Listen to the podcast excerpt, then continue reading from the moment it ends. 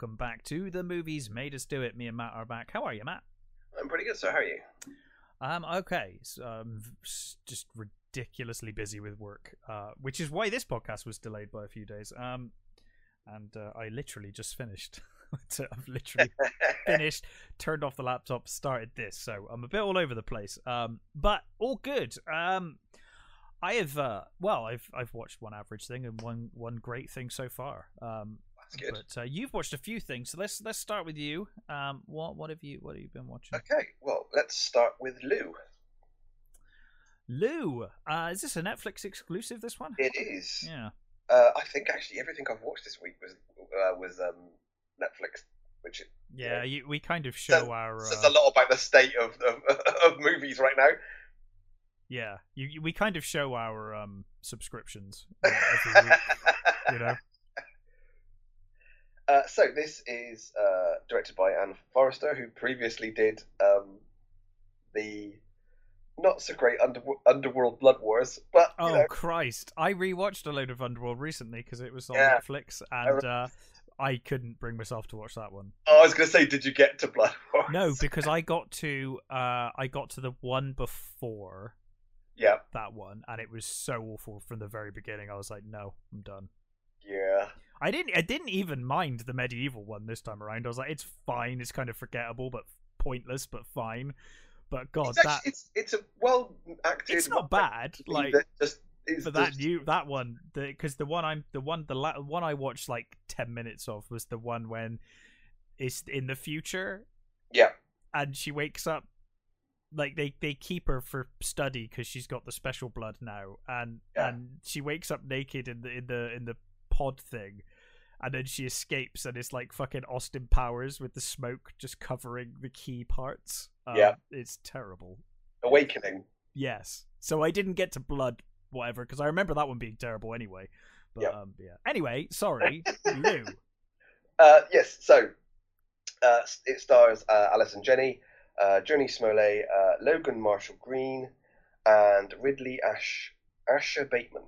right So this uh, takes part in a, place in a um, sort of island community. Um, I think in somewhere around Washington, I presume state.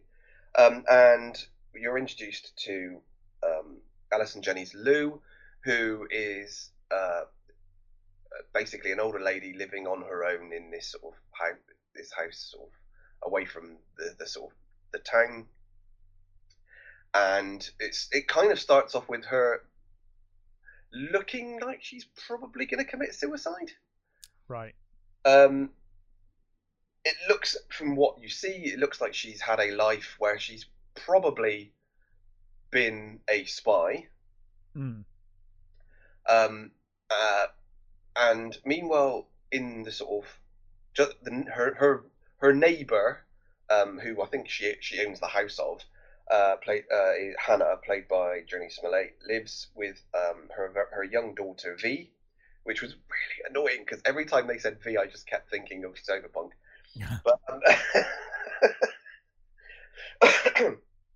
so they live there, and she there's something with the the her partner. So she, it the girl's like, oh, well, you know, where's that, where's daddy, sort of thing, and oh, he's you know still treasure hunting or something, and you think, well, okay, well that sounds fucking, that sounds uh, like she's telling the truth there. Then, uh, so you've got this um, this storm is on its way, and they're you know they're sort of battening down the hatches and stuff, and you know preparing for this this this storm. And uh, Lou goes into town. She sort of gets all her money out of the bank, and she talks to the sheriff, um, who uh, played by Matt Craven, who clearly has a thing for her, but um, you know she's not willing to reciprocate. And you know they have this sort of conversation where Lou's one of Lou's hands keeps locking up, and he talks to her about getting a you know a copper bracelet and stuff, and she just bugs her. She's got this amazing dog that um, th- there's a lot in this series was very reminiscent, uh, reminded me of the the old man okay series with Jeff Bridges. yeah series that you highly rated Yeah. Um, so basically, what what then happens uh, is um, this guy turns up, um, and he then well, it's the actual dad. It's not really um, uh, spoiling anything to tell you that the, the dad turns up and he's clearly a wrong one, um, and he kidnaps the, the, the daughter and starts moving away. Sort of, you know, he's he's moving away from the house, and they are going. So Hannah goes to see Lou and says, "Look, they've taken my daughter. You know, can you help me?" Well, she doesn't ask her for help, but she just in a in a sort of tracking down thing. But Lou's like, "Okay, I can do this of thing," and she's like, "What are you gonna do?" Is like, "Well, I, you know, I can I can do this shit." Right. So then they, it proceeds to be a sort of you know her them through the storm chasing this uh, kidnapped daughter and this guy. So there were a few sort of twists and turns that I'm not going to spoil. Some that you sort of see coming, some that were sort of like, mm, okay, I'll, I'll, I'll buy, I'll buy it. It's fine. Sure. Um, there's a couple of things that you just sort of go, okay, that doesn't really explain a lot, but fine. Um, for the most part, I, I actually really enjoyed it. I think it's um, Allison Janney, who was always wonderful.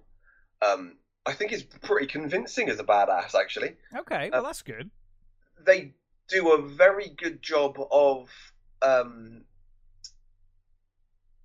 during the sort of fight scenes with her. Uh, they do a very good job of convincingly covering up that I don't think it's adding Allison Janney throwing herself around sure. like, like that. It's not. It's not like um, Snoop Dogg from uh, that vampire movie. Oh no! Although I think that was done for comedic effect anyway. I I, I do too. I, I think... assumed that was intentional on their part. That they're like, well, let's make this clearly not him. You know. Yeah.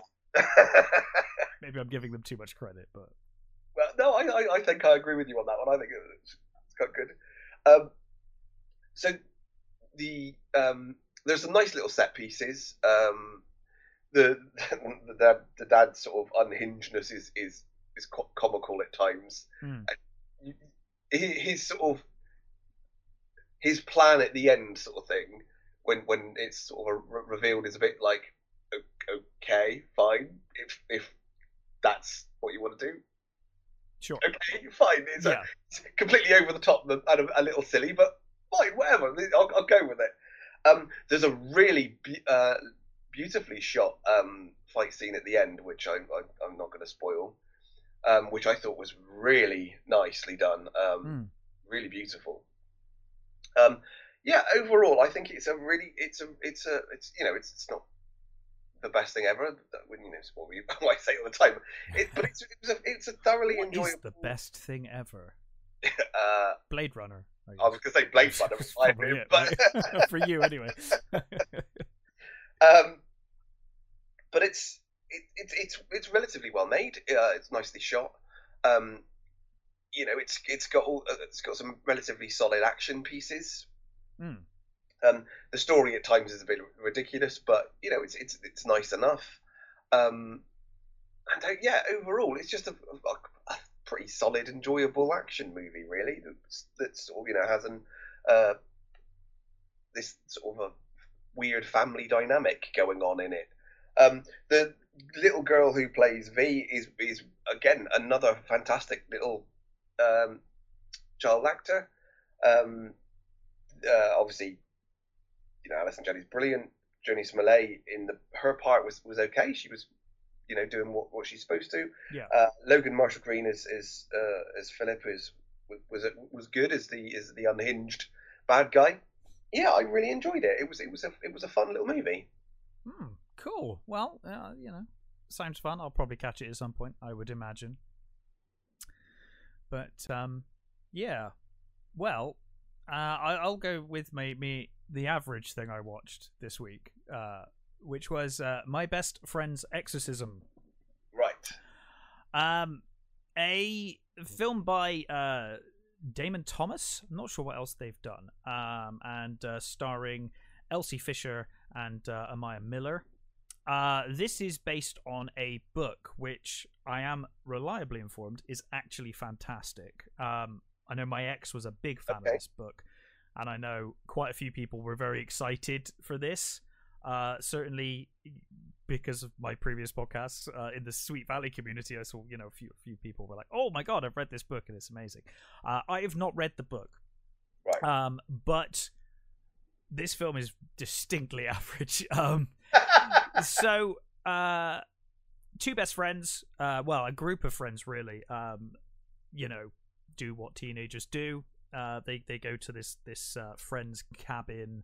And it's Uh, set in the eighties, right? It's set in the eighties, yeah, and you know, and, and in typical standards, it will do everything it can to tell you and remind you of that And- fact. Am I right that the dude that she goes to for help is the guy who was the producer on Glow? Uh, he, he might be. He is fucking hilarious. Like Yeah. he might be the thing that was like he was funny. Um, that that was the one bit that I found kind of humorous in this this whole thing. Um, so they they go to their they go to this cabin. I think it's a friend's cabin. Uh, I I watched this like Monday, and my memory of it is like you know those kind of films that just disappear from your brain. Yep. That's kind of what's happened with this. So they go to this cabin to do some of the drugs, to do the drugs. Ooh, LSD or something. That's children. As children do. They go to do the drugs. Um, and they point out, oh, there's this creepy place over there, and it's meant to be haunted or whatever. And, and, and you know, the, the friend, the two best friends go off there, and, and uh, something attacks uh, one of the girls. Um, but they have, like, you know, everything seems fine, no memory of it. And then the next day in school, uh, you know, uh, Gretchen, the, the the best friend, she starts being quiet and reserved, and then starts acting out and turning the the friends group against each other. Um, and obviously, you know, it turns out that she ends up being possessed, and uh, then her best friend has to exorcise the demon. That's why it's called My Best Friend's Exorcism. So There you go. the vibe I was getting was like it's a com- it's a more comedy, child-friendly version of Jennifer's Body. Uh, oh yeah, kind of maybe actually. It's it's unfortunately a horror comedy that is neither scary nor funny, Oh, particularly. Uh, the only bit that made me honestly, honestly, the only bit that made me laugh was the guy who does the exorcism, who is like they're like they're like the uh they they do um they come to class uh and they basically do weightlifting. Right. Uh, they're like bodybuilders for Jesus. okay. So they Yeah. do the whole like, you know, Christ is is telling me to do one more rep and you know all that I, kind of I have seen such things before. yes, which is hilarious. That I was like, that's funny. Um, other than that, I didn't really find much funny. Some of the effects in this are there is a scene where obviously it's an exorcist movie, so they Hmm. have to do a puke scene. Um, and it's like the worst CGI puke I've ever seen. Oh. It looks terrible. Um, and if it wasn't CGI, then I don't know how they made it look so fake. I'm pretty sure. It was um, yeah, th there's nothing particularly wrong with the acting. Uh, the the script is just really bland. Like I said, the the worst, you know, it's listed as a horror comedy, and the worst Yeah. thing you can do as a horror film is not be scary, and the worst thing you can do as a comedy is not be funny, and it's neither, unfortunately. right. Um, so yeah, it, it's it's not terrible. Like it's watchable. It seemed a little overlong, if I'm honest. I think it's got some pacing issues. Um, you but know, the, the cast are fine. Um, I don't, you know, I, it's one of those movies. I I've already started to forget most of it. Um, Yeah. It it you know has very few moments, and it's it's ultimately kind of bland. Um, I'm interested to read the book because I know a lot of people love the book of this. Hmm. So so I'm kind of curious um, what's in the book, but Is not it- in I- the film. So the book's a YA book, yeah. Yeah.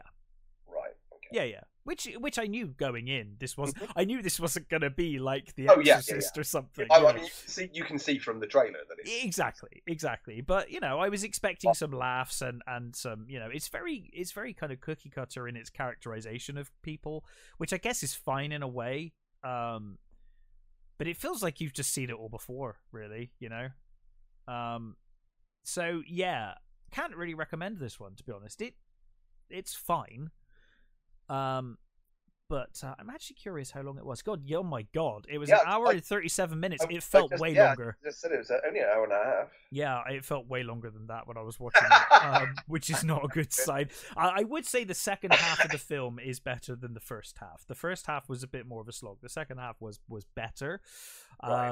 Um, mainly due to the pacing, I think, really. Uh, but yeah, it's not a terribly strong script. Some of the effects are a bit dodgy, and like I said, it's not very funny or scary, so it it kind of fails uh, in that account. But uh, some fine young, young actors in it, you know. Um, just uh, yeah, for me, it wasn't wasn't great. But I'd be very interested to hear from people who have read the book what their take is. Hmm. Um, because I'm guessing, certainly from what I heard of the book, uh, in terms of the positivity of the book and you know how much people loved it, uh, I'm assuming they kind of butchered it here. Uh, but I could be wrong. Um, it's always amazing and interesting how you can take what's written on a page and kind of do it literally, but still mess it up completely. If that makes sense. Um, Yeah. I always remember it wasn't. I mean, I guess this is something you would say if you were being defensive, but I always remember uh, I, I, Joss Whedon saying that um, they they took his script for Alien Resurrection, and they Mm. literally made it, but they did everything wrong. yeah. And I, that always that that I know obviously Joss Whedon is not. Uh, not particularly uh, good dude, but um, but you know, it, it, that's always stuck in my mind as as one of those things where it's like, yeah, you you can literally adapt something, but in your direction, you could totally botch it. Well, I think that this one of those things, isn't it? Hmm, We're, we're, we're really going to get into this in a minute when- when I do when I talk about Blonde. Well, But well, let, it's- let's let should we move into that? That It's that's interp- interpretation. It's it's how you read what you read into it, isn't it? yes, And some people can some people can look at something and get so much out of it, and some people can just read the bare bones and Yeah. not understand anything else that goes with it. Mm, And I think Joss Whedon's usually pretty good at, you know, getting across his what Well, I mean, I- across. yeah. I mean, I I would say you know, separating art from artist. Yeah, obviously. Uh, I, I think as a filmmaker and writer, Joss Whedon is fantastic. I Mhm. he's very talented in, in Yeah. what he does. Um, and you can when you watch Alien Resurrection, you do kind of you are kind of like, well, the, yeah, I can see the Whedon jokes. They're just not landing. the, the crew of the it's there. Betty are literally Firefly. Firefly. Yep. There- There's it, it's you can see it there. It's it, Yep. And I and I quite like um, Resurrection for the most part. I, I actually enjoy it. I think it's it's got some really nice little bits in it. There's some nice ideas in it.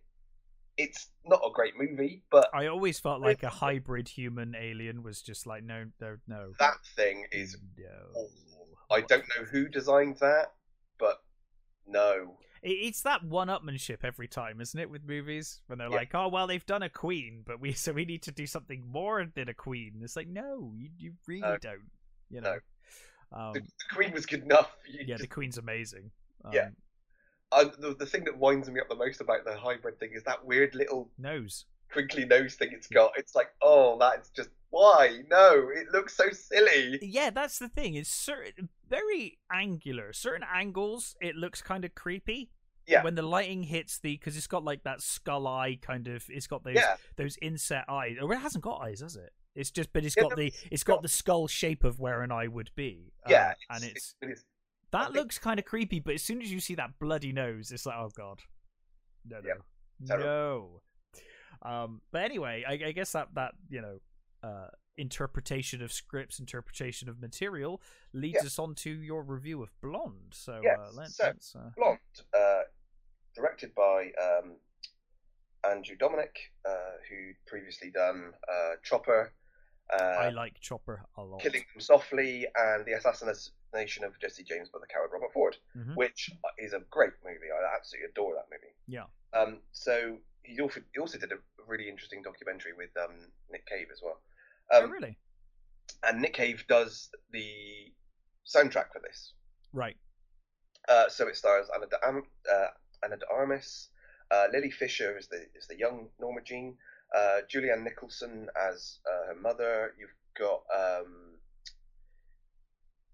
oh, what's his bloody name? I can't find it now. Uh, why can't I find him on here? Uh, you've got Bobby, uh, Bobby Can uh, Cannavale is. um, I was going to say Babe Ruth. That is not fucking Babe Ruth. Joe DiMaggio. Um, and Scoot McNairy's in it. Uh, you uh, ah Adrien Brody uh, playing um, Arthur Miller. Hmm. So this is uh, a it's a fictionalized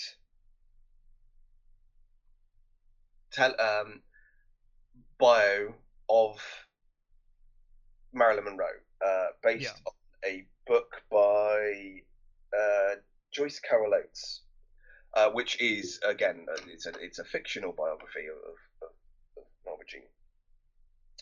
Uh, so you Ana De Armas obviously plays uh, Norma Jean and and like I say and Marilyn because they're kind of two separate people is is such Right. that the, the the sort of movie sort of tries to say that um, Marilyn was kind of like her armor. It was her. It's the it's or you know it's the thing that she needed to, to, to get on and to you know to, to face the world and do her acting stuff. And Norma Jean was was was the inner person sort of thing. Right. Uh, so this, you know, it, go, it sort of goes through her and literally goes through her entire life. Um, where do I start with this? Um, so Ana de Armas is, for the most part, really good. Um, it- I, it- I really rate her as an actress. She sometimes she borders on parody, um, but I can't really fault her performance. Um, of, I think I'm right in saying that they actually, I mean, she, she's I think is she, is she Cuban? I can't remember. She's I have absolutely no idea. uh, yeah, she's Cuban, and, and and I know she's got she does have a, a an accent, and I think she worked very hard on on the on Hmm. getting Marilyn's voice right. But I think at times it does drop a little, um, and I think I'm right in saying that it was complete computer altered to sound a little. Right. Okay. Um, the little girl that plays Norma is, is is fantastic in the small part that she has. Uh, most the, the all the acting is is, is great. Um, it's shot incredibly artly, artly done. Um, the soundtrack, as I said by Nick uh, Nick Cave, is, is really really good. Um, I fucking hate this movie. I the- assumed you were going that way based on what you said uh, during uh, my best friend's exorcism. So Yeah, I, I hate this movie with a fucking passion. Honestly, um, Oh, so no. it's it's i mean okay right it says it's a fictional um yeah. you know, like, For, now- for legal reasons, this is a fictional We- tale. we know that i mean i'm no expert on marilyn, marilyn monroe but i've seen all of her movies i've seen enough documentaries read enough books about marilyn monroe that i know enough, enough about her I am up Oh. on the conspiracies. yeah well exactly there's all the conspiracies exactly there's a you know there's a lot out there about yeah, her yeah, yeah. There is an awful lot. um but but things we do It's know actually quite a fascinating subject. Exactly. Uh, things we do know is that she did have, you know, not the greatest of lives. She had No. some many awful incidents Hmm. happen. This movie takes those awful incidents and turns them up to eleven Oh no. and adds several more. Oh okay. This movie is a litany of misery. Oh wow. That they should have put that on the poster. It is an almost unending Oh, it's just just literally suffering and Oh, misery. no. and it's honestly it's Well, like Marilyn never had a good day ever. exactly it, it feels like that it feels Right. it, it it feels like they what they clearly wanted to show how she was you know destroyed and how she how you know we're complacent in our in our destroying of her because of you know we wanted her and we you know our you know this this movie well I, guess it does a pretty good job of making you feel like shit right. for for like for, for wanting to see a Marilyn uh, you know see, wanting to see Marilyn Monroe I don't feel shit about it. I, I wasn't even born then, so but it doesn't show really who Marilyn was it doesn't show how talented she was sure. it doesn't show her as a as, as the Because, clever as you said, her troubles were well documented. Yeah, exactly. But they add more. They add things Mm. like her mother tries to drown her. Um, they add forced abortions. Um, and it's honestly, it's it. I've heard it. Some people describe this as as, it's, as a horror movie. It's it, and it it kind of feels like that. It almost hmm. feels like torture porn. God. It's so horrid, and Damn. no matter how beautifully it's shot, or how great the soundtrack is, or how great the acting is, it's almost and, and it's a fucking long movie as well. It's it's nearly three hours long. This is nearly an hour and a half long. Yeah, no, this is the movie's nearly three hours long. Yeah, yeah. It feels like it never stops being horrible Mm. to her, and I, it, she comes across as being just an unhinged lunatic. You know, she's she's constantly calling all of her husbands daddy, and you know that. And yes, I know she had daddy issues because Yeah. Again, documented. right? from what I know of, of, of her, she did know who her father was, Mm. but she never had any contact with him. Um, this movie basically sets up the possibility that you know this um, this this she's shown a picture when she's a little girl that, and said this is your father, but you're not allowed to talk about, talk about him. You're not allowed to even tell people you've seen this picture. Right. And then there's this continuing thread through the movie where she keeps getting these letters, supposedly from her father, sort of admonishing her for some of the the, the choices she's made, Mm. and you know, saying, "Oh, you know, one day we will see each other. You know, I I I- do love you and all that sort of stuff." And you think, what is this utter rubbish? Why why are they why are they? If this movie was had gone, um, I'm going to show a fictionalized Hollywood style. But this is the thing. It it becomes really gross when it's about a real person. Yes, a, a, a real person that you know. Because this is how I feel about Titanic. Mm, I think that Titanic is a wonderfully made and wonderful film if it wasn't called Titanic. But when you call it Titanic and when you start changing people, real people, and their characterizations to be something that they were not, yeah. it feels gross. hmm And it and it's the same here when you're doing a biopic and I'm always a bit kind of uh I'm I'm always um a little hesitant when it's like a, a, a biopic about someone who's not around anymore. Yeah.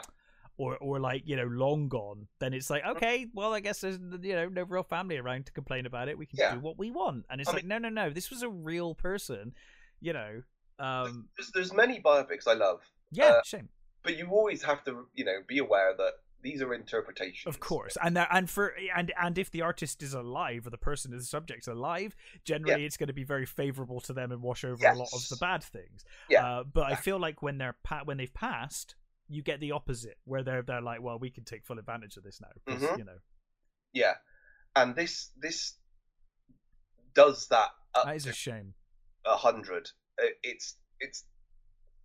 oh, I mean, God, it, honestly, it, there, there were times where I just think I, I'm, I just don't want to watch any more of this. I want to switch it off, and I thought no, if because if I switch it off, I, one I can't talk about it, yeah you know, and that is I, it, I mean, maybe I should have. Maybe I should have just gone no, and I'm not, I'm not reviewed it.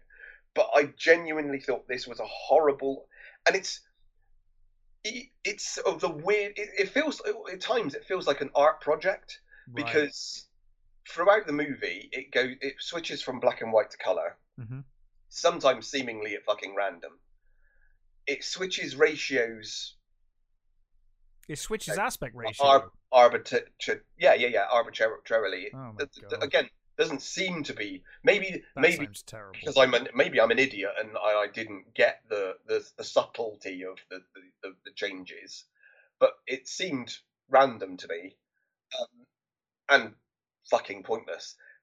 It- not only do they it, they seem to hate Marilyn, um, JFK gets absolutely complete. I mean, look, I'm not uh, under a, a no illusions about JFK. I know that he did some bar- terrible things. yeah there were some things yeah, He yeah. was- you know, he's sure. not the, he wasn't the greatest human being that ever lived. no My God, I mean, he's only in a brief scene in this, and it's just vile. They, I mean, the, it, it's it's a, you know, it's towards the end of her life, and it, at this point in the movie, she's almost completely out of it, and she's uh, just Yeah. ferrying her around. Mhm. And the, the the sort of explanation for her death, why she eventually decided to kill herself, is so gross. It's to you know, do I, am I gonna fuck it? I don't give a Well, fuck. you've you've already said there were like forced abortions and stuff. It's to do yeah. It, the, the,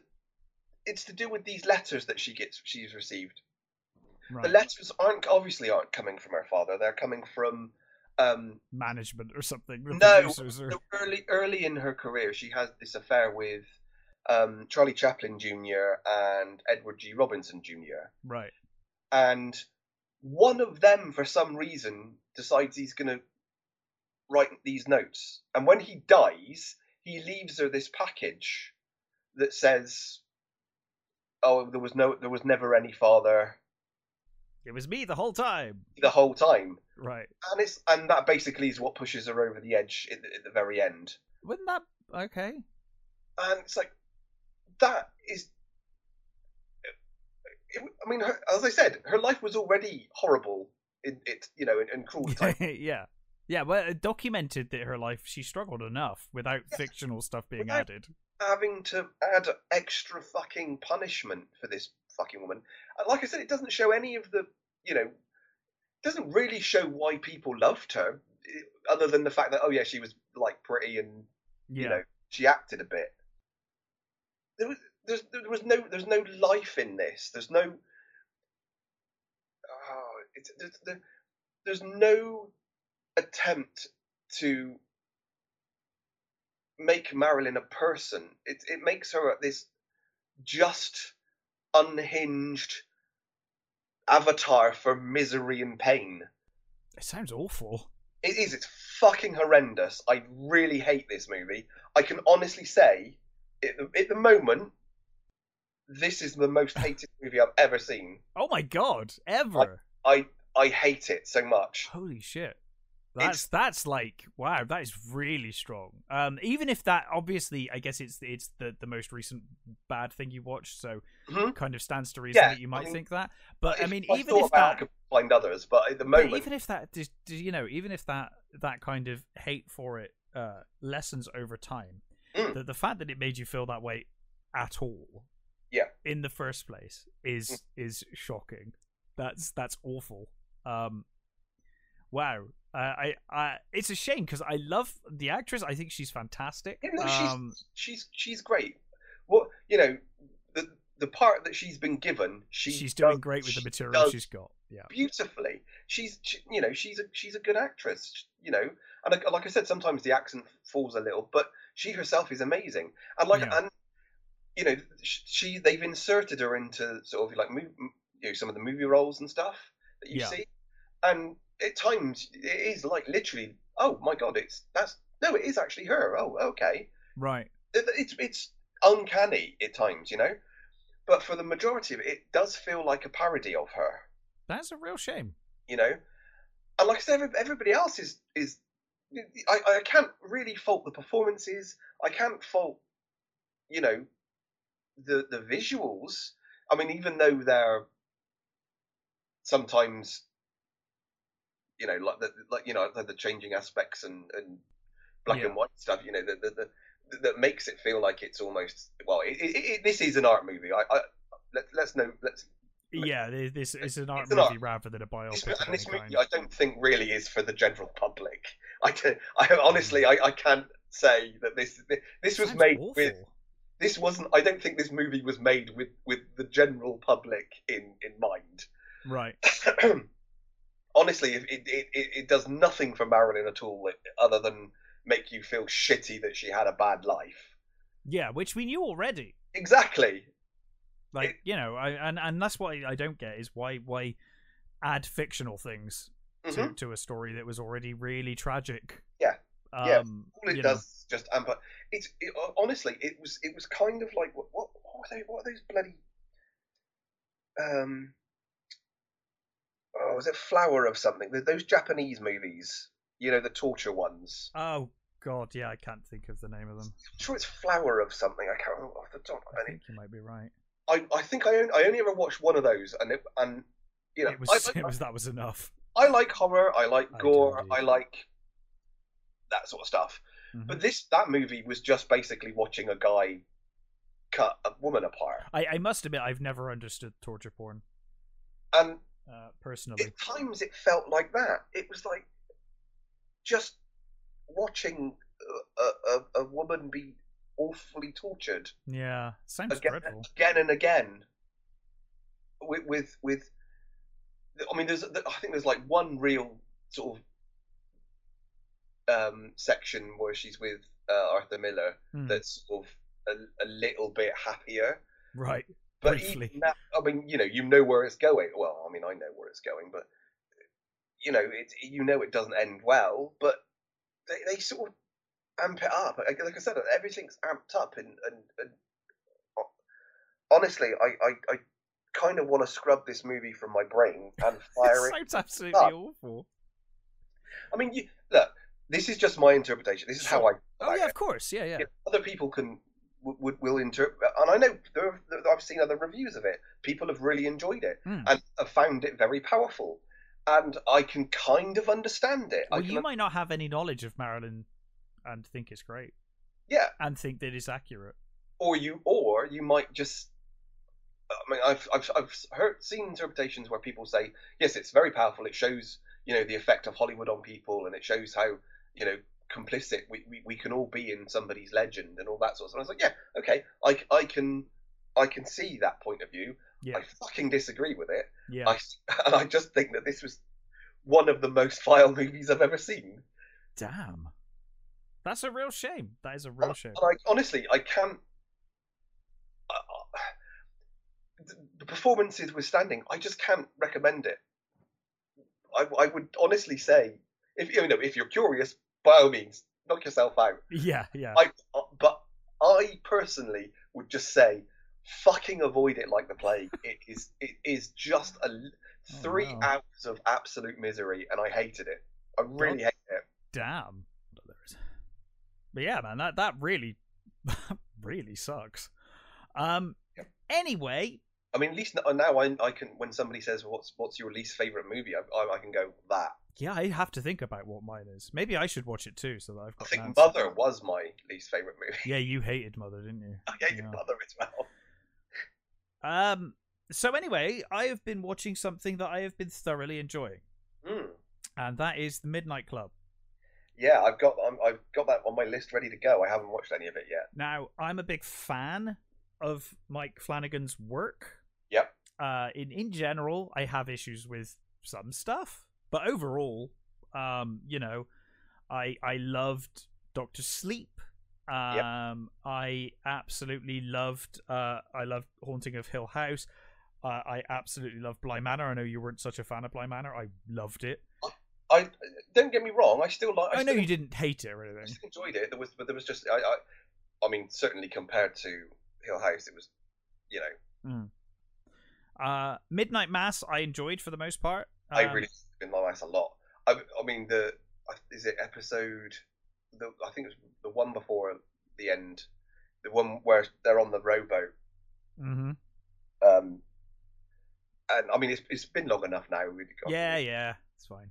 The the scene where he's explaining what happened to him to her, Yeah. and he's telling her how much he loves her, and you you. My wife didn't figure out what he was doing. I did, and I was like, I know exactly why he's gone out there. Yeah, and it's what a what a fucking ending. And the fact that as the credits are going you can just hear her crying and screaming. Yeah. it was that was beautifully done. Yeah, beautifully done. Yeah, absolutely. Um, yeah, I, I loved it. sorry I've, I've just got i've got the um the the thing of the imdb up here. Oh yeah, Is Langenkamp in it. Sorry. Is heather Langenkamp in it Yes, oh man yeah, yeah, yeah, and quite a prominent role as well. oh that's cool Yeah, yeah, she's great. Uh, well, obviously she's great. I say she's great. Obviously she's Yeah. great. Um, so, uh, this is based on uh, another uh, YA author, uh, Christopher Pike. Um, and uh, I think it's based on like a bunch of his novels and and the one called The Midnight Club. Ooh. Um, so I've got a couple of Christopher Pike books actually. I've got Yeah. So uh, this this I, I guess something of a of a trigger warning with this one. Um, Oh, okay. I loved what I've seen of this so far. I've got one episode to go, well, one and a half episodes to go. Okay. So it may completely shit the bed in the last one and a half episodes. in which case, next time we get round to this. I will do a correction. But as of right now, I'm loving this. However, I will say this is fucking depressing in places. It's Oh, really? It's a pretty hard watch in places. Um, Oh, we've gone from one depressing thing to another. well, yes, but there's a lot of good in this though. It's Yeah. not all negative. Um, Well, the thing, So- the thing about um, Flanagan's work is it mostly has happy endings. yeah, I'm I'm not sure how this one will, but we'll, we'll find out. Um, So uh, Oh, the, the story kind of starts with uh, Ilonka, uh, who's a young teenager. Uh, she's at a party, meets a guy, and collapses. Kind of had this like kind of romantic key, kind of you know chatty, chatting up kind of conversation. Then she collapses. Uh, finds out that she has uh, thyroid cancer, and uh, she Oh. tries to. Uh, they they try to manage it for about a year uh, before it becomes terminal. They realize that it's terminal. Um, she looks into a bunch of uh, hospices and places, and she finds a place called Brightcliffe Home uh, Hospice, uh, which is run by uh, a, a doctor, and and she she sees that in the past someone walked out cured, right? Um, and there's the rumors of witchcraft and all sorts of things going on at this place. So she basically convinces her dad that she wants to go to this hospice. Um, this is where the depressing thing comes in. This is an entire 10 episode series about terminally ill children. Um, Yeah. Or young adults, you know. I'd Um, actually forgotten that from the app from the trailer. Actually, Yeah, yeah, and it and it is, uh, it gets pretty heavy. Um, but I will say the main reason, really, the main reason outside of the the, the kind of morbid, uh, subject matter, and obviously, you know, having cancer and terminal illness is gonna hit. You know, it's gonna it's gonna tug at everyone's heartstrings. Everyone knows someone, right? Um, but the the main reason that it does is because you love these goddamn characters, man. Like I love them, like all of them, and and you know one by one, you know they're they're they're, they're going, um, and and some of them, I mean, um, one of them, uh, I I goddamn hated when we first meet her. She's an absolute bitch, but then obviously you know as as all good writing should, as as we Yep. continue, we we start to um we we start to see why why she is like this and and um and uh you know how she became this way and also she opens up because um anya the the the, the bitch uh she she when she first meets uh Ilonka, it's like she's she's like like offended by her positivity and and the fact that because uh, she she thinks that you know she's gonna find a cure. She's like not given up on a cure, whereas obviously Anya's somewhat further down the path, and she's like, no, like yeah, know, it's terminal. Um, but anyway, we have this story. Uh, the story of the terminally ill kids, the story of uh, Ilonka trying to um, find a cure, find some magical way out of this. Uh, she meets uh, a lady in the woods, and there's this mysterious symbol and mysticism going on in the house, and she she sees a this spirit as well occasionally in the house that kind of pursues her at times and stuff. So there's all of that going on. Um, but then there's the Midnight Club. So the Midnight Club is basically these terminally ill kids, and and it turns out as the series goes on, this is tiny spoiler. As the series goes on, it turns out this is a something that has happened throughout generations of kids that have come, lived and died in this hospice. Uh, is the Midnight Club, Yeah. and what the Midnight Club is that they meet at midnight every night. The terminally ill kids in secret uh, and they bring some booze or whatever they can find, and they tell horror stories.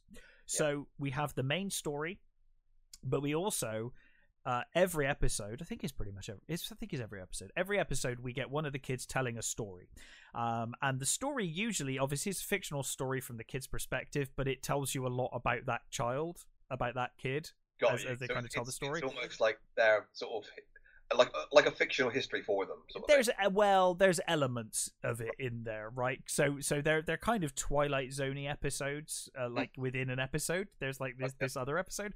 Um, they're horror stories, so they've always got some crazy things going on. Um, but there's always some like element of truth in there, like deep in there. There's something about this. There's something about the. It says something about the team, right? Yeah. Um, and I think it's used to great effect. I'm not sure if it's going to put people off because, like, you're kind of following the main story, and then every episode it'll stop for a period of time to tell you this other story. I Right. loved the other stories though. Um, uh, one of Anya's stories, I loved it. I was like, that would that was such a good. Uh, it, it's one with the the devil granting a wish. That's all I'll say about it. Um, Right. Okay. fantastic. Fantastic episode uh, or a fantastic story. Um, and again would have fit perfectly uh, you know in, in a really dark episode of the twilight zone. It was great. Um, so you kind of have to deal with that. The the the the, the you know you feel like you're getting somewhere and then you're going to be taken off to this other story and then you'll come back. Um, the only thing that really kind of bugged me about this so far is the need for every single episode to end on a cliffhanger. And usually it's like it's resolved immediately and it wasn't really a cliffhanger but they kind of Uh, do it as like a sting. It's Like weird like like some of the the old Doctor Who cliffhangers. Which yes literally yeah like- yeah like sonic screwdriver in the first five seconds of the next Yeah. episode resolved. Uh, yeah kind of like that. You know like someone will faint and it's like is she dead? And it's like Oh my "No, she's- God." she's, fine. Like well Yeah, she's not no, she fine. just she's it's like- terminally ill but she's you know, she is fine in the next scene you know for for now she's fine. Um but yeah uh i am loving this this series so far and i must say it has like it has made me reasonably emotional at times uh because i care about these kids yeah. and and you know obviously they are That's all good- terminally That's ill a good sign. you've got some great discussions going on in this as well. Um, you have the the cast of characters. They're they're friends and they're brought together through their terminal illnesses, but obviously they're there for different reasons. There's different faiths and beliefs. Uh, Ilonka, for example, is is like you know going down the witch path and like you know, hey, maybe there's some you know some spells and or something I can you know some way out of this magical way out of this. Um, you've got a devoted Christian character. Um, you've got a uh, Spencer who is gay uh, and has AIDS, so he's dying of AIDS, terminal AIDS. Um, and you've got that immediate uh, crossing between Sandra, the devoted Christian, uh, and Spencer. And and you know they, they they clash over belief because obviously her Christian beliefs completely go against and say that that Spencer being homosexual is like a sin, right? Um, and obviously Spencer has issues with his family, similar similar thing with his with his parents. Um, you've got you know uh, really interesting relationships between the characters. Um, you know, it, it's more than just a here's a group of kids telling stories. There there is actually really good backstory and character progression for each of these kids as the story progresses. Um, I really hope this doesn't shit the bed in the last episode and a half because I'm loving this so far. It it's absolutely fantastic. Um, but it it has. I, I have been kind of like getting to a point. We're not at like we're not at Chernobyl levels, right? Right. Because Chernobyl was like I watch an episode and then I have to do something fun. Yeah. like I'm just like the life is being sucked out of me. Yeah. Yeah. Uh, Ch- Chernobyl was pretty unique. It was too bleak. It was like it was great, and I watched an episode, but then I'm like, I need to watch something really like. I started watching Buffy again because of that. I think because I was like, I just need to watch something silly afterwards, you know, just to kind of cleanse my Yeah, palate of the that. negativity. Um, Yeah, so it's not that bad. Watch an episode, have a walk around. Yeah, yeah, yeah, yeah. Um, it- with it's puppies or something. so it's not that bad, but there are moments where I'm like, I, I think that's enough for now. I'll come back to it tomorrow. You know, Right. just do something else because it is quite heavy. You know, watching young kids deal with terminal illness is is not you know it, it's not fun. No. Um, but yeah, uh, Heather is amazing. Uh, as uh, she plays the doctor, um, and and she's great. Cool. Um, and uh, yeah, so you've got that going on as well, where you've got the doctor, and that's not been entirely revealed yet. But you you've got the doctor who's running the hospice, but then you've also got um, uh, Shasta, I think her name is. Uh, she's a woman who lives in the woods. There's like a commune, or she doesn't live in the woods, but she's got a, a commune next to uh, Brightcliffe. Right. Um, and the whole reason for her or them that commune being there is because of the healing powers of the place, but the Doctor won't share the, the powers of the place with them. They believe, and there's so there's all that going on. There's an awful lot going on, and then in the middle of each episode, you've got a separate story.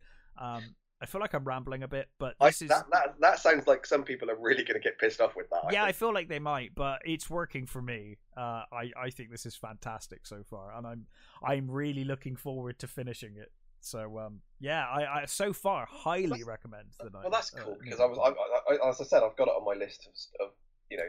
I- things to watch, really curious what you make of it. I know you're a big fan of Mike Flanagan as well, so Hmm. it'll be fun to see. I, I'm really looking forward to his next one. Um, he's uh, doing, uh, Fall of House of Usher, isn't it? Yeah, Yeah.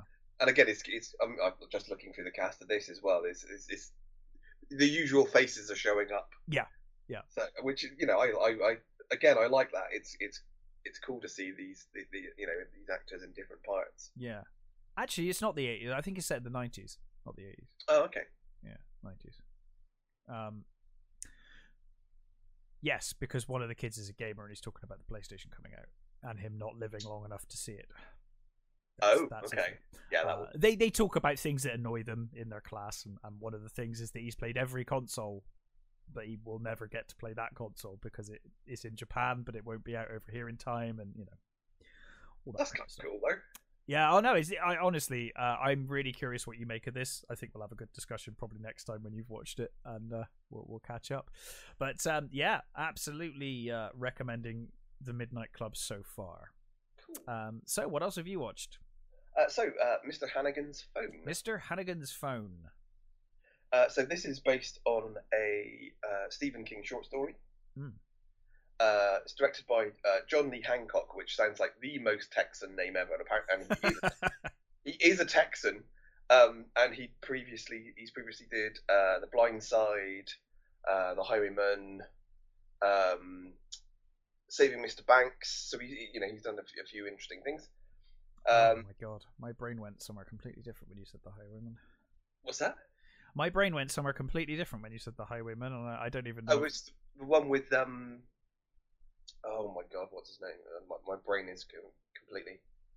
Uh, it's not. Trust me, it's not. Kevin I'm Costner, thinking Woody of. Harrelson. It's that one. It's I'm one thinking of an old TV show about uh, like uh, super truck. yeah. Do you know what? I never knew that. Ex- I it only, does exist because I just literally my brain went, wait a minute, the Highwayman. Um, I did not. I never heard of that until relatively recently. Oh, I've never really? Seen, yeah, no. I saw this thing on it, and I was like, I do. I've never seen that. well, I funny saw- enough, I I never saw it originally. it. Someone gave me a copy of it years ago um, on like a USB stick or something. I'm not sure it was ever brought over here. It probably wasn't.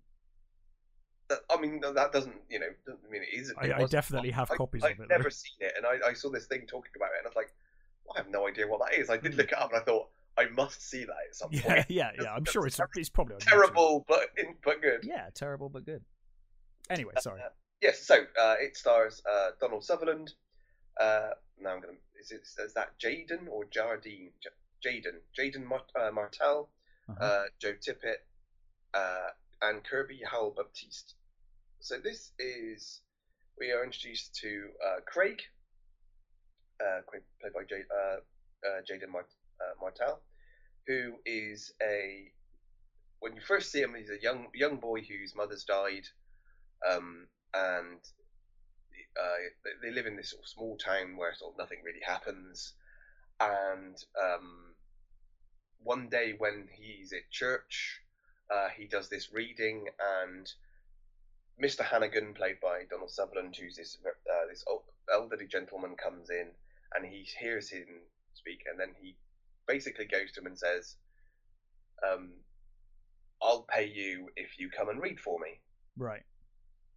So what then happens is, for a number of years, basically every week, Craig goes to Mr. Harrigan in his big mansion, um, and he basically just reads books while Mr. Harrigan basically just sits there, and they, you know, have this sort of weirdly touching relationship. He, Yeah.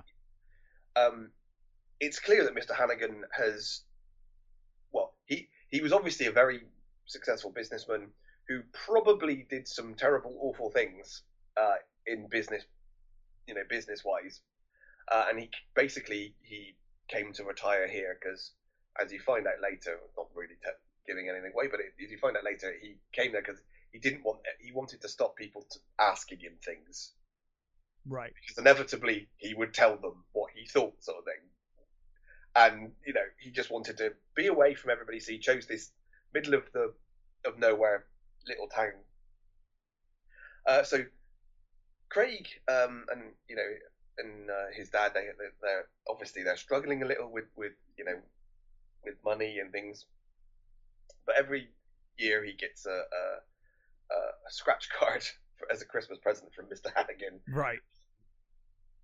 and um, one year he he wins uh, three thousand pounds. Nice. Uh, so this is set uh, now. I'm guessing must be sort of mid nineties. It, it's basically when phones start coming in, right? Yeah. Mid mid. What mobile phones? Yes. Well, like not brick mobile phones, but like you know reasonable size. phones. Yeah, yeah, yeah. Yeah, When- probably when- mid late nineties. So there's a, there's a weird sort of he they go when he, he goes he starts sort of you know when he starts high school the clicks here are phone based right. so you've got one table which has all the iPhones and you've got one table that has oh, all iPhones. Oh god, I, I guess that's probably later then. That's probably like two thousand, early two thousands, I 2000. guess. yeah it must be early 2000s I probably does say and I've, I've forgotten uh, it must be yeah early 2000s um so yeah the, you've got the, the, the sort of the sort of kind of rich swanky kids have the iPhones and you know the other kids have have the different phones and the Have basically poor phones, Motorola's. exactly yeah yeah yeah that sort of thing so um he basically buys himself with the money that he's won he buys him, himself a new phone um and he also buys one for Donald Sutherland Right. and explains to him, you know, I know you you don't approve, but it, you know, explains how they work, and he says, look, I can show you the the you know the indexes and all that sort of stuff, that you know all the all the um the markets and things like up to date, you know, you know, he's like, oh, he said this newspaper, and he's kind of horrified, but intrigued by this, and this movie, I would say, is very anti-phone Okay. it definitely it has a, a it has a, a you know a thing about how our lives have changed since phones have come out. Um, so Hard to argue with that. well, yes, exactly. Um, so while this is um, going on, he's also being uh, there's a there's a, there's a bully that he keeps having run-ins with, and um, no, it's not. No, it's not. That's what. So basically, what happens is Mr. Harrigan dies, Right. and um,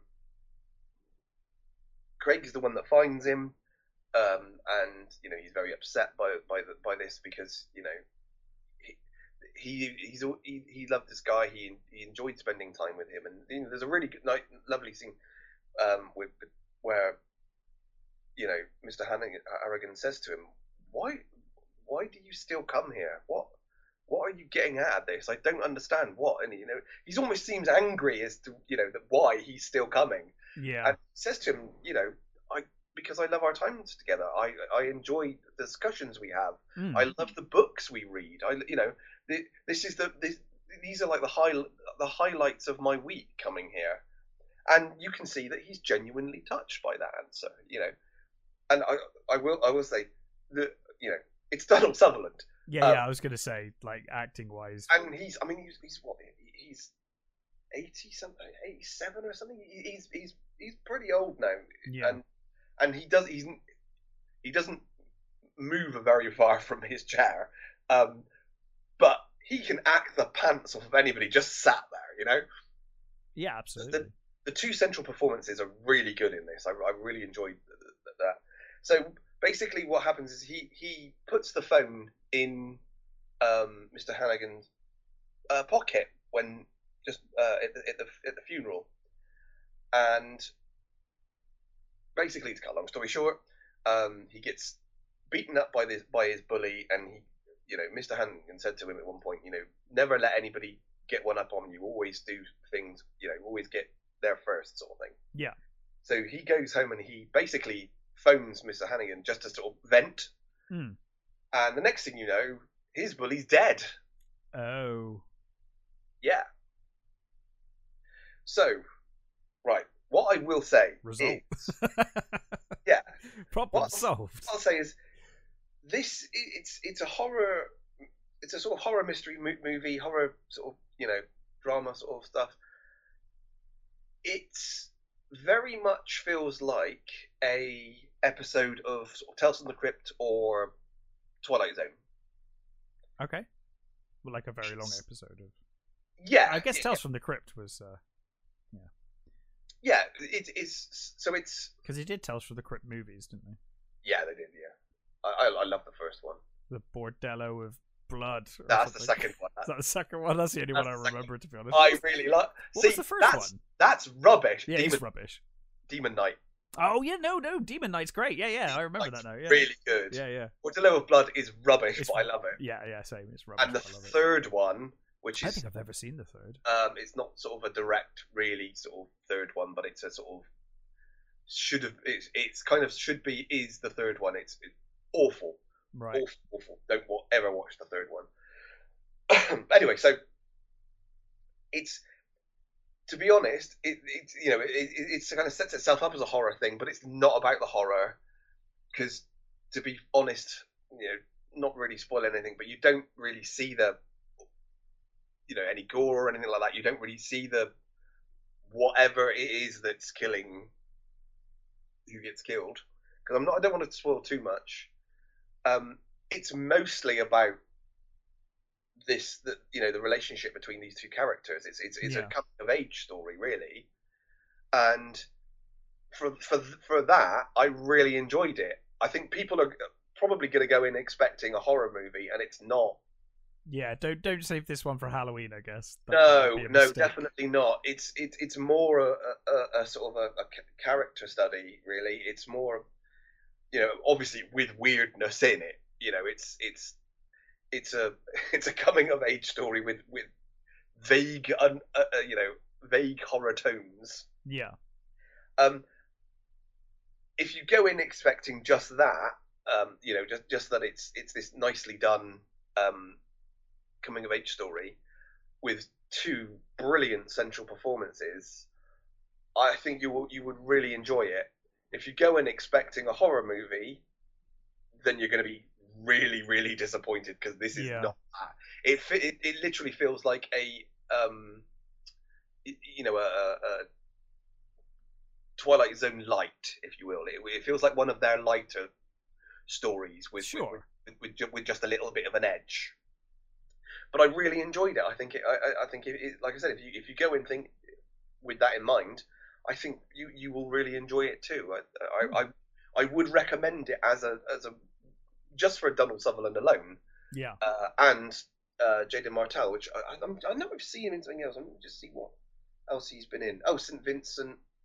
Oh, he was in uh, Knives Out. Oh, he was the little. Ah, he must have a thing for phones because he was the little shit with the phones in Yeah, yeah, Knives Out, doesn't he? yeah. Oh, a Midnight Special. That was really good. I enjoyed that. Yeah.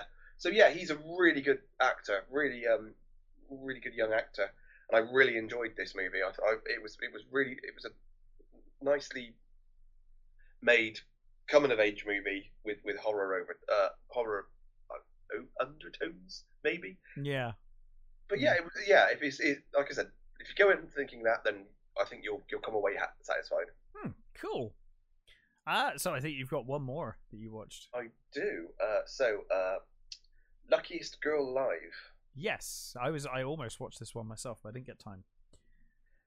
So this is um, directed by uh, Mark Mike Barker, um, who previously done things, directed things like uh, episodes of Broadchurch and The Handmaid's Tale and the Fargo and stuff like that. Uh, it stars uh, Mila Kunis, uh, Chiara Aurelia, uh, Finn Wittrock, Whitrook, uh, Connie Britton, uh, Scoot McNairy again, um, Justine Lupe, and this is a story of, of Annie, Aunt, sorry, Ani, um, who is this um, like bright young woman who who works for women's magazine. Hmm. Um, she is engaged to Luke, who is this sort of socialite, comes from a rich family, you know, almost perfect guy. Um, they're they're about to get married. Um, she's trying to uh, get a job in the New Yorker. Um, she, you know, she has this amazingly, you know, regimented, controlled uh, life uh, where you know she can be a bitch, and you know she's, you know, everything is is all. She has everything planned out. Let's say she's got everything you know ready, but she also has these moments where you can, you know, something has happened. Something you know, Hmm. thing things have happened. So you basically you realize that. Uh, well, it tells you she was she was involved and a survivor of a school shooting, Right. and um, there's a documentary crew are trying to make a a doc about what happened on that day, and one of the other survivors, who's now in a wheelchair, um, he's come forward and he's telling his side of the story, but she's never told her side. Right. and there are rumors that she might have been involved, that she she was complicit with the. Oh know, God. Okay. She didn't just survive; she was part of it. Those are what the rumors are. And I said she never she never told anybody. She's not really told her her side. She hasn't really discussed it, and she she's refused in the past. But this documentary crew, you know, they're, they're, they're, this guy's, you know, he's, he's telling, you know, why don't you tell your side? Why don't you know? He's saying what he's saying. Why did you, you know? And she's, she kind of thinks, well, maybe you know, she can get more kudos out of this. More, maybe she can, you know, maybe she can angle this in a good in a, in a good way. So she kind of agrees to to to do at least do an interview as long as this other guy is not there or, or you know she has no contact with him. So f- from there, you've also got um, flashbacks to when she was younger, and the the younger Ani, uh, played by um, Chirea Aurelia. I'm sorry, I'm butchering your name. Uh, who, who again played wonderfully actually. The younger, I've not seen seen her before, but she's really good. Mm. Um, and you, you see that when she, you know she was younger, she sort of came from this um, this overbearing mother played by um, uh, Connie Britton, uh, and she's taken. To, she gets this. Uh, she gets to go to this prestigious school um, where she doesn't quite fit in, but she's you know she she, she manages to. She, she she gets a few friends, and she gets a boyfriend, and I how much I'm not sure how much I should say here, but um, let's just say something happens to her um, that kind of kicks off all that happens later, Right. and it's you know the reason why she's one of the reasons why she is like she is. hmm Um, and I, I don't want to uh, spoil anything, so I, won't- I won't go too far into it. Um, but what I will say is um, Mila Kunis um, plays this um, amazing. She gives this amazing performance. I thought of, of this, you know, damaged woman who um, has this this mask of control that, that she that she's constantly, you know, putting up. There's a there's a really cool scene earlier on where they're at this. Um, she meets her her uh, intended um, for lunch sort of thing, or they, or they, I think it's at the end of work or something. And they go to. She says, "Oh, I, I want pizza," and you know she she's while she's there walking along, she's explaining how you know how things work and how she she manipulates things and how she sees other people that are walking by and stuff. And that they're in this they're in this pizza restaurant, and um, she looks she she's eaten one piece of pizza basically, and um, Right. uh, her her her fiance sort of he's eaten a few, a few pieces, and he's like, "Oh, you know, we'll, we'll we'll save the rest for later," sort of thing. And he, he, he sort of gets up. He says, "I've got to go to the bathroom." Because he says to this the, the waitress, "Oh, can we get a box for for the for the leftovers?" And he goes off to the toilet, and then she proceeds to grab the rest of the pizza and just shove it in her mouth Okay. as quickly as possible, and then she basically tells tells the waitress, "Oh, uh, you know, it's fine. Don't worry about it." And then she spills the water and pretends that the waitress spilt water over the pizza, so it was ruined. Right. So that tells you, you know, okay, you know, these there's a there's a certain amount of control and you know longing we have here that that that, that, are, that are really interesting. And she does have these like weird visions that, that they're picking out knives Okay. and uh, you know for for well cutlery sort of thing for, for for their wedding stuff. And she literally sees you know blood dripping from this knife. And she you know she has these sort of um like not visions exactly but you know she has she sees th- these things which you know again make you go okay this there is clearly stuff here going on here you know beneath this amazingly calm surface Right. and I really like. I thought she did a really great job of of of, of bringing that out. Really, really cool. I uh, I, I think it's you know um, it's it's uh, filmed really well. Um, all the performances are really really great. I mean, Connie Britton is this the, her white trash mother is is is kind of hilarious and sad. I really enjoyed this movie. Uh, I said I don't want. I'm not going to spoil anything. Um, I, I, but I was really satisfied with the um, with the end. Um, weirdly, in it, almost like you know, it, with the with the um, with the Maryland thing, there's a lot. You can there's a lot of trauma stuff with this. Yeah. But this, you know, the specifics of this were so far removed from that movie that you know it was it was an it was an enjoyable watch because it was although there's there's there's, there's this sort of underlying trauma that goes on. It was done in a way and handled much better i think. I i, I really like this movie. I, I really recommend it. Yeah, it, it was uh, it was one I was tempted to check out because it, it you know the trailer kind of grabbed me, so uh, I'm looking forward to it.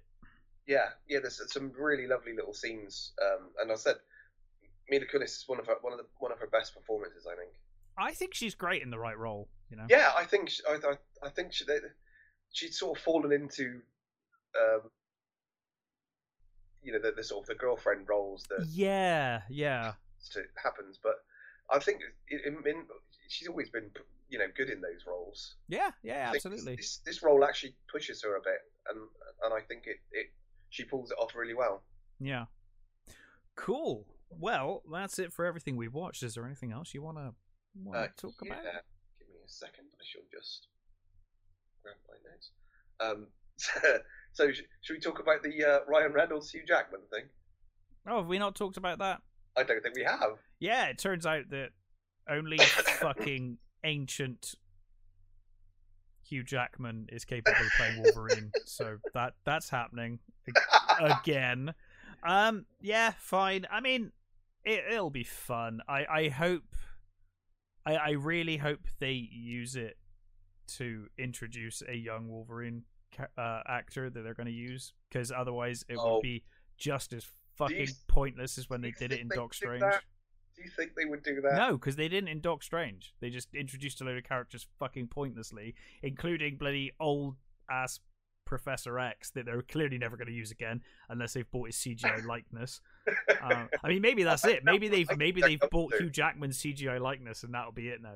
It would just be Hugh Jackman forever as Wolverine. I I think Stewart probably will. I think Stewart, well, Stewart may as well. because you know I think he's going going to because he strikes me as that sort of person. I mean, uh, I know. Um, uh, oh my god. Um, James Earl Jones has, hasn't he? He's sold his. Um, James Earl Jones is a weird one though, because like he's he's come out and said that he's retired the role of Mhm. Vader and that it's now going to be uh, an AI thing. Yeah. but it's been clear that the last couple of times Vader turned up, it was not him anyway. Like it's Yeah. clearly been an AI for a while because the, Mhm. like the pitch is all over the place, and it just doesn't. It all sounds really robotic whenever he speaks. Yeah. Uh, it doesn't sound anything like. It doesn't sound natural in the way that James Earl Jones delivered Vader. If you actually listen to Vader from previous movies, um, so it's obviously been an AI for a while. It's just weird that he's now suddenly said about it when clearly when he turned up in Obi Wan, it was clearly an AI. But yeah. yeah, whatever. Um, yeah. So uh, whether they'll do that, I don't know.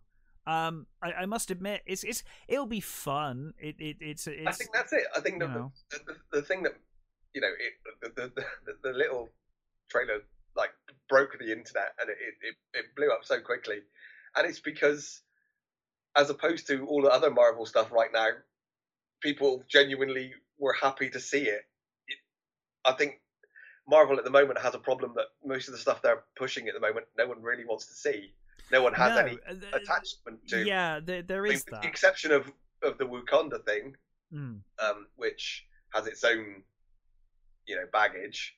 Um, people genuinely want to see another Deadpool movie. They Uh, do, and then you see that little Disney logo. I can't imagine they're gonna ruin it, but No, they'll just put it It's- under the uh, the uh, it's- you know, other they- umbrella.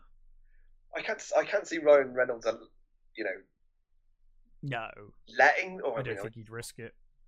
yeah, I, I think they, they. I mean, all they've got to do is let them do their job, you know, and Yeah. they'll earn shitloads of money again. Absolutely, absolutely. People are going to fucking go and see Hugh Jackman uh, play Wolverine again because It does feel like I, I hope they do it in such a way that it doesn't cheapen Logan because I really like Logan. I Well, thought it was a great they ending. said you know it's going to be set before that anyway, and right. Yeah. Logan does feel very much like it's his own thing. It, it does, but it was also the perfect send off Yes. for the Hugh Jackman, mm. and now they're going to be Yeah, like, oh I- no, now he's back again. It's like, okay, Yeah. and and of course Professor X has been back again, so it's like, ugh, do you ever end these goddamn things? I mean, You had a wonderful ending for both characters right there, but Yeah. you had to bring them back. Yeah, it, it. I think it, it did feel like it w- was the perfect end, but you know they're they're they're clearly fucking desperate. Oh Uh, yeah, I mean, but it kind of works for Deadpool because they've been doing this Hugh Jackman thing since the start. They've been Yeah. baiting the, the the Wolverine thing, Mhm. so that's I get it. I do. I just I do think that Deadpool's the perfect time if you want to introduce young Wolverine. Though you could do it, and it would be fine, Yeah. and everyone would accept it, and and we would move on. You know. Well, I mean, the thing that the, the, the thing about Wolverine is the idea of a young Wolverine is weird anyway. Because, Well, I mean that's the thing. Ironically, he's the right age now, but yeah, that's that, that's it, isn't it? but it's not sustainable, is it? So no, I mean, I would. I mean, he he said he wouldn't want to go through all that stuff again anyway. well, I reckon there might be some CGI. Uh, I did wonder on. that as well. Whether maybe maybe they'll just have him wearing very baggy I mean, clothing. He looked in great shape for his age in that video, but he's looking old. There's He's, no he's in denying. great shape, but he he doesn't need to be in Wolverine shape for anything. Oh, they'll just keep I clothes mean- on him. It'll be fine. Yeah, as I said, just wear him in very baggy clothes. He'll Yeah. be fine. Yeah, I think that's what they'll probably do. But either way, I mean, I'm intrigued. I, I will Uh, Yeah, I probably mean, end up watching I it. will definitely watch it. it that's Um, the thing, isn't it? I think we, you know, we're going to watch it anyway because it's one Deadpool Deadpool's one of the few things I will watch with the superheroes these days. wasn't the greatest, but it had, but it was still amazingly funny. Yeah. Uh, the first one is just brilliant, Yeah, the first movie's great. and uh, yeah, I, I, I, I, I want to see another Deadpool movie. I, I, I love those. Those they're great movies. Yeah. Uh, moving to weird reboots. Oh, no. sort of Continuations. Um, Liam Neeson is going to be in a Naked Gun reboot.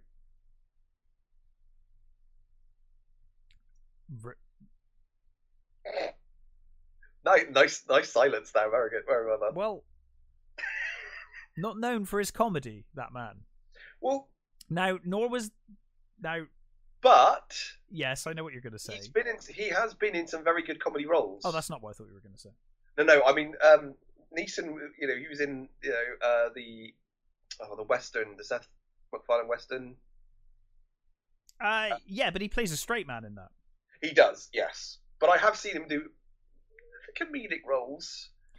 Um, Sure, and I mean, I mean, you know, you, you can make the argument that obviously Leslie uh, Nielsen was was a straight man yeah, uh, until he started doing the Naked Gun stuff. I mean, obviously, you know, you've got uh, Forbidden Planet and whatnot. Um, but uh, yeah, I yeah, okay. I mean, fine. Uh, I don't know how you do. he's. I think he's basically going to be Drebin's son. So he's not. He's not going to be. Oh, was playing- it a sequel? Yeah, it's going to be a It's to be a, a, a reboot sequel. Okay. Well, that's kind of interesting. I, I really question how you make Naked Gun in 2022. I, I do So as well. cool, but I mean, Um, fine. I I rewatched because it came on Netflix recently. I rewatched Naked Gun, and I was like, Yeah. damn, this is so funny and so well written and directed, and like the jokes are still brilliant. Yeah. Um, Again, that fir- the the first one is absolute genius. It The really is. so good. Uh, and again, decreasing yeah, of uh, course. as they went on, but and I loved I loved watching the the. the I I didn't I Police Squad. Police Squad was great. yeah. Police Squad's one of those things that is it's like um Fawlty Towers. It's it, the, you think there are so many episodes. No, there's not. and there, there's not. There, Yeah. There's I think what was it, eight episodes or something like that. I mean, I, I can't remember exactly, but it feels like that. I've that got series, the box set of it somewhere. Well, I say the box set, the DVD of it somewhere, and it, Yeah, and it, there's not much. it feels like that was a really long series, but Yeah. it was, just a couple of episodes, really. Well, color me intrigued. Um, Yeah, I mean, Yeah.